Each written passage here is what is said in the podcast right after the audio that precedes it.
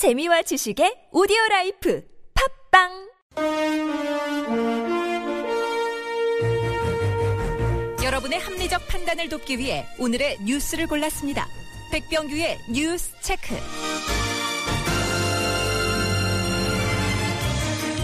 네, 시사평론가 백병규 씨 나오셨습니다. 어서 오세요. 안녕하십니까. 네, 지금 첫 소식은요. 북한이 오늘 정부와 정당 단체 명의의 그 공동 성명을 통해서 이 남측이 민족 자주 민족 대단결의 입장에서 그 제안을 넣는다면 그 허심탄회하게 논의할 수 있다고 밝혔습니다. 그 남북 대화 가짜 이런 주장입니다. 네, 예. 북한은 이 성명에서 이 노동당 제 7차 대회에서 그 제시된 그 자주적 통일 노선과 방침에 따라서 이제 이 같은 제안을 내놓는다면서 만약 남측이 그 진정으로 그 미- 민족 대단결의 그 좋은 방도를 내놓는다면 그것도 함께 추진해 나갈 용의가 있다고 밝혔습니다. 예. 말하자면은 이 네, 민족 분단과 뭐 대결의 아, 이 해소를 위해서 이제 어떤 방안을 내놓느냐 뭐 음. 예. 이런 이야기인데요. 네. 북한은 그러나 그 우리 정부의 그 신뢰 프로세스나 이 드레스덴 선언, 이 통일 대박론에 대해서는 그 외세에 의존하고 그 상대방의 그 사상과 제도를 적대시하고 있는 것이라면서 일단 선을 그었습니다. 사실 노동당 대회가 열리고 난 후에 대화 제의를 할 가능성이 있다. 전문가들이 이렇게 점친 바가 있었는데 뭐 네. 지금 나타나고 있는 거 오늘. 이제 구체적으로 나온 거죠. 예, 핵 문제도 거론했다고요. 네, 북한 성명은 그 우리의 그 핵 보유와 그 남북 관계는 아무런 연관도 없다면서 예. 이핵 보유국 주의는 그 누가 인정하든 안 하든 확고부동하다고 이제 말했습니다. 네. 핵 포기 의사가 없다는 것이겠죠. 예. 또그 조국 통일에는 이 평화적 방법과 그 비평화적 방법이 있다면서 이 북측은 그 어떤 경우에도 그 다 준비되어 있다고 이제 밝히기도 했습니다. 어, 우리 정부의 반응은 나왔습니까? 아직 나오지는 않았습니다. 예, 알겠습니다. 자, 다음 소식으로 넘어가죠. 네, 그 한국과 미국, 일본 등그 삼국이 그 다음 달 사상 처음으로 이 북한의 그 미사일을 탐지 추적하는 미사일 경보 훈련을 이제 실시하게 되는데요. 예. 국방부는 오늘 그 환태평양 아, 합동 군사 훈련 림팩이라고 하죠. 예, 예. 이 림팩을 계기로 한미일 삼국 미사일 경보 훈련을 실시하기로 했다고 이제 밝혔습니다. 음. 이 림팩 시작 직전인 6월 28일 하와이 그 인근에서 그 한미일 삼국의 그 이지스함 각 한 척씩 그 참여한 가운데 그 진행될 예정인데요. 예. 이번 훈련은 그 2014년 12월 상당히 그 논란 끝에 그 체결된 바 있었죠. 그 한미일 그 정보 공유 약정에 기반해서 예. 이제 그 첫 실시되는 훈련입니다. 이게 이제 사실은 한미일 MD 체계라고 하지 미사일 방어 체계. 그렇죠. 이게 이제 겨- 결국 우리나라가 여기에 편입되는 것 아니냐 이런 해석이 나올 수가 있을 것 같아요. 이러면 네, 실제 그 일본 아사히 신문은 그 이번 훈련을 두고 그 한미일 미사일 방어망 연합 훈련이다 이렇게 아, 이제 보도를 아 예 했습니다. 표현 자체를 이렇게 네, 했군요. 예. 그러나 이제 우리 군 당국은 이번 훈련은 그 미국의 그 미사일 방어 측의 그 참여와는 무관하다고 예. 그 선을 긋긴 했는데요. 예, 예. 그러나 사드 이 미사일 고고도 방어 체계죠. 이 도입에 그 민감한 반응을 보이고 있는 이 중국과 러시아 이 반발할 가능성도 없지 않은 것을 이제 관측이 되고 있습니다. 예, 알겠습니다. 자, 다음 소식으로 이어가죠. 네, 그 더불어민주당과 그 국민의당이 그 20대 국회에서 그 박승춘 국가보훈처장 그 해임 촉구 기례안을 이제 공동 제출하기로 했다는 소식이죠. 니무리안 행진법 네, 그 국가보훈처. 이제 네. 오늘 그 5.18 민주화운동 그 기념식에서 인물위한 행진국 그 재청을 재창을 이제 불허하기로 결정하자 이 박지원 국민의당 원내대표가 이 새누리당과 더민주에게 이 대통령과의 그 회담 합의 위반을 이제 이유로 예. 이 제안을 했고요. 우상호 그 더민주 원내대표는 그 즉각 수용 입장을 밝혔습니다. 네. 그러나 그 새누리당의 그 정진석 원내대표는 그 야당이 이래 그 이래라 저래라 할 수는 없지만 동참할 생각이 없다면서 이제 거부 입장을 분명히 했죠.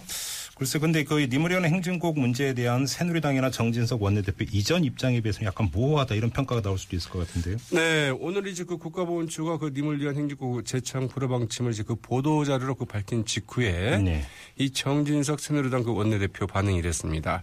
이 재창이 허용되면 대통령이나 국무총리도 그 따라 불러야 하는 이 또 다른 문제가 생긴다면서 그 보훈처의 결정을 마치 두둔하는 듯한 예. 이 발언을 했는데요. 예. 이 재창을 할 경우에는 그 보훈 단체들이 그 일어나서 그 퇴장한다고 하는데 네. 그럼 행사가 망가지는 것 아니냐. 음. 보훈처가 그런 점들을 고려한 것 같다고 이제 그 덧붙이기도 했죠. 예. 그러면 그 5.18 단체들이 그동안 그 보이콧으로 이 그동안의 그 5.18 기념식이 그 반쪽 행사가 되어왔던 점에 대해서는 어떻게 생각하느냐. 이제 이런 데 대한 그 언급은 어, 없었기 때문에 예. 이 자체가 좀 논란이 되기도 했었죠. 근데 또 한편으로는 그 국가보훈처 결정을 재고해야 된다 이런 입장을 내놨잖아요. 네, 이게 좀 바뀌었습니다. 그 어제 아. 선임한 그 비대위 의원들과 그 비대위 회의를 이제 그 뒤에 바로 가졌는데요. 예, 예. 비대위 회의가 그 끝나고 난 뒤에는 님을 위한 그 행진곡 재창을 허용하지 않기로 결정한 것은 유감이다. 아하. 이렇게 이야기를 하고요. 예. 아직 이틀 남았으니까 그 재고를 요청하겠다. 이렇게 입장을 좀 바꿨다고 하죠. 예. 자, 이 문제 저희 3부에서 어, 그 양쪽 연결해서 입장 들어보는 시간 준비되어 있으니까요. 여러분 아, 많이 들어주시기 부탁을 드리고요. 자, 다음 소식으로 넘어가죠. 네, 그 청와대 참모진 개편에 대해서 그 김종인 더불어민주당 그 비대위 대표가 경제 정책에 대한 그 기본적인 변화를 기대하기 매우 어려워 보인다면서 그 안정범 정책조정 수- 수석 그리고 그 강석훈 경제수석 인선을 좀 강도 높게 비판을 했습니다. 예. 이두 사람은 그 지난 대선 직후에 그 박근혜 대통령의 그 경제 민주화 공약을 앞장서 백지화시킨 이제 주역들이라는 평가를 받고 있기도 하죠. 예. 김정인 대표는 오늘 그 비대위 회의에서 그 이같이 말하고 또 그 최근에 시작한 그 해운 산업 구조조정 문제만 해도 이 근본적인 구조조정이 아니라 이 종래 방식과 마찬가지로 부실한 기업의 생명을 연장해주는 형태의 그 구조조정으로 갈 기미가 벌써부터 보이기 시작한다고 지적하기도 했습니다. 예. 아, 김정인 대표는 이 책임져야 할 사람들의 그 재정적인 부담 그리고 그 구조조정으로 발생할 그 실업 대책이 선행돼야 하되 보다 근본적이고 원활하게 구조조정이 좀 추진될 수 있어야 된다 이렇게 강조하기도 했다고 그러죠. 이 청와대 개편에 대해서 여권 내에서 그렇게 평가가 뭐 그 후한 것 같지는 않던데요. 네, 그런데 상당히 그 직설적인 이제 비판이 나왔는데요. 예. 이 김용태 새누리당 그 혁신위원장 예. 박근혜 대통령의 그 청와대 인사에 대해서 국민에 대한 답이 아니었다고 정면 비판을 했다고 예. 하죠. 김영태 아, 네, 새누리당 그 혁신위원장은 그 비대위원들과의 그 상견례 직후에 기자들과 만난 자리에서 이렇게 이렇게 말을 했는데 기자들이 도대체 그 어떤 의미입니까? 이제 이렇게 묻지 않았겠습니까? 예. 그러자 그 그건 여러분들이 그 잘 아실 것이라고 이 답을 대신했다고 그러네요. 알겠습니다. 자, 다음 소식으로 넘어가죠. 네, 이 가습기 살균제 피해자들이 그 정부와 그 살균제 제조 판매 업체를 상대로 그 112억 원 규모의 그 손해배상을 청구하는 민사소송을 오늘 냈는데요. 네네. 네, 오늘 그 서울중앙지법에 냈습니다. 네. 원고는 그 정부 피해 조사에서 그 1등급에서 그 4등급을 받은 그 피해자와 그 한국환경산업기술원에 그 피해를 신청한 이들 및 그 가족들인데요. 네. 네, 직접 피해를 입은 사람이 그 235명이고 네. 그중 사망자는 그 51명이죠. 네. 이 청구액은 그 사망 피해자 1인당 그 5천만 원, 그 폐손상 등 그 질병에 걸린 피해자 3천만 원에 이 재산 및 그 정신적인 피해에 따른 그 배상액을 모두 좀 더한 액수라고 하죠. 예. 이 대상에 정부도 포함이 됐다면서요. 맞습니다. 그 피해자 공동 대리인단 단장인 그 황정화 변호사 이렇게 얘기를 했습니다. 이 정부는 유해 물질로부터 국민을 보호해야 될 의무를 다하지 않아서 배상 책임이 있다고 이제 그 지적을 했고요. 예. 이 피고가 된 기업으로는 그 옥시레 기뱅 기조와 그 세퓨 등그 제조사 그리고 롯데쇼핑과 홈플러스 등 그 판매사까지 포함해서 네. 총 22곳이라고 하죠. 알겠습니다. 자, 짧게 하나만 더 전해 주시죠. 네.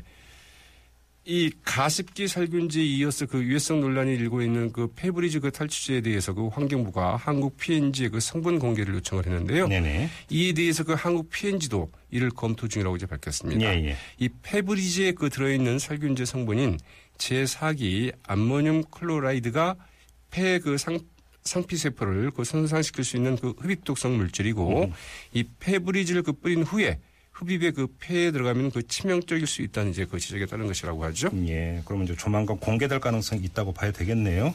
네. 어떤 그렇- 성분이 그렇죠. 좀 들어가 있는지 좀 확인, 검증이 좀 필요해 네, 보입니다. 환경부는 이제 뭐 공개 여부에 앞서서 도대체 이게 안전한지 예. 안전하지 않은 건지 그러면 뭐 판매를 중단해야 되는 건지 예.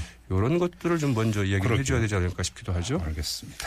자, 오늘 말씀 여기까지 듣죠. 고맙습니다. 네, 고맙습니다. 지금까지 시사평론가 백병규 씨였습니다.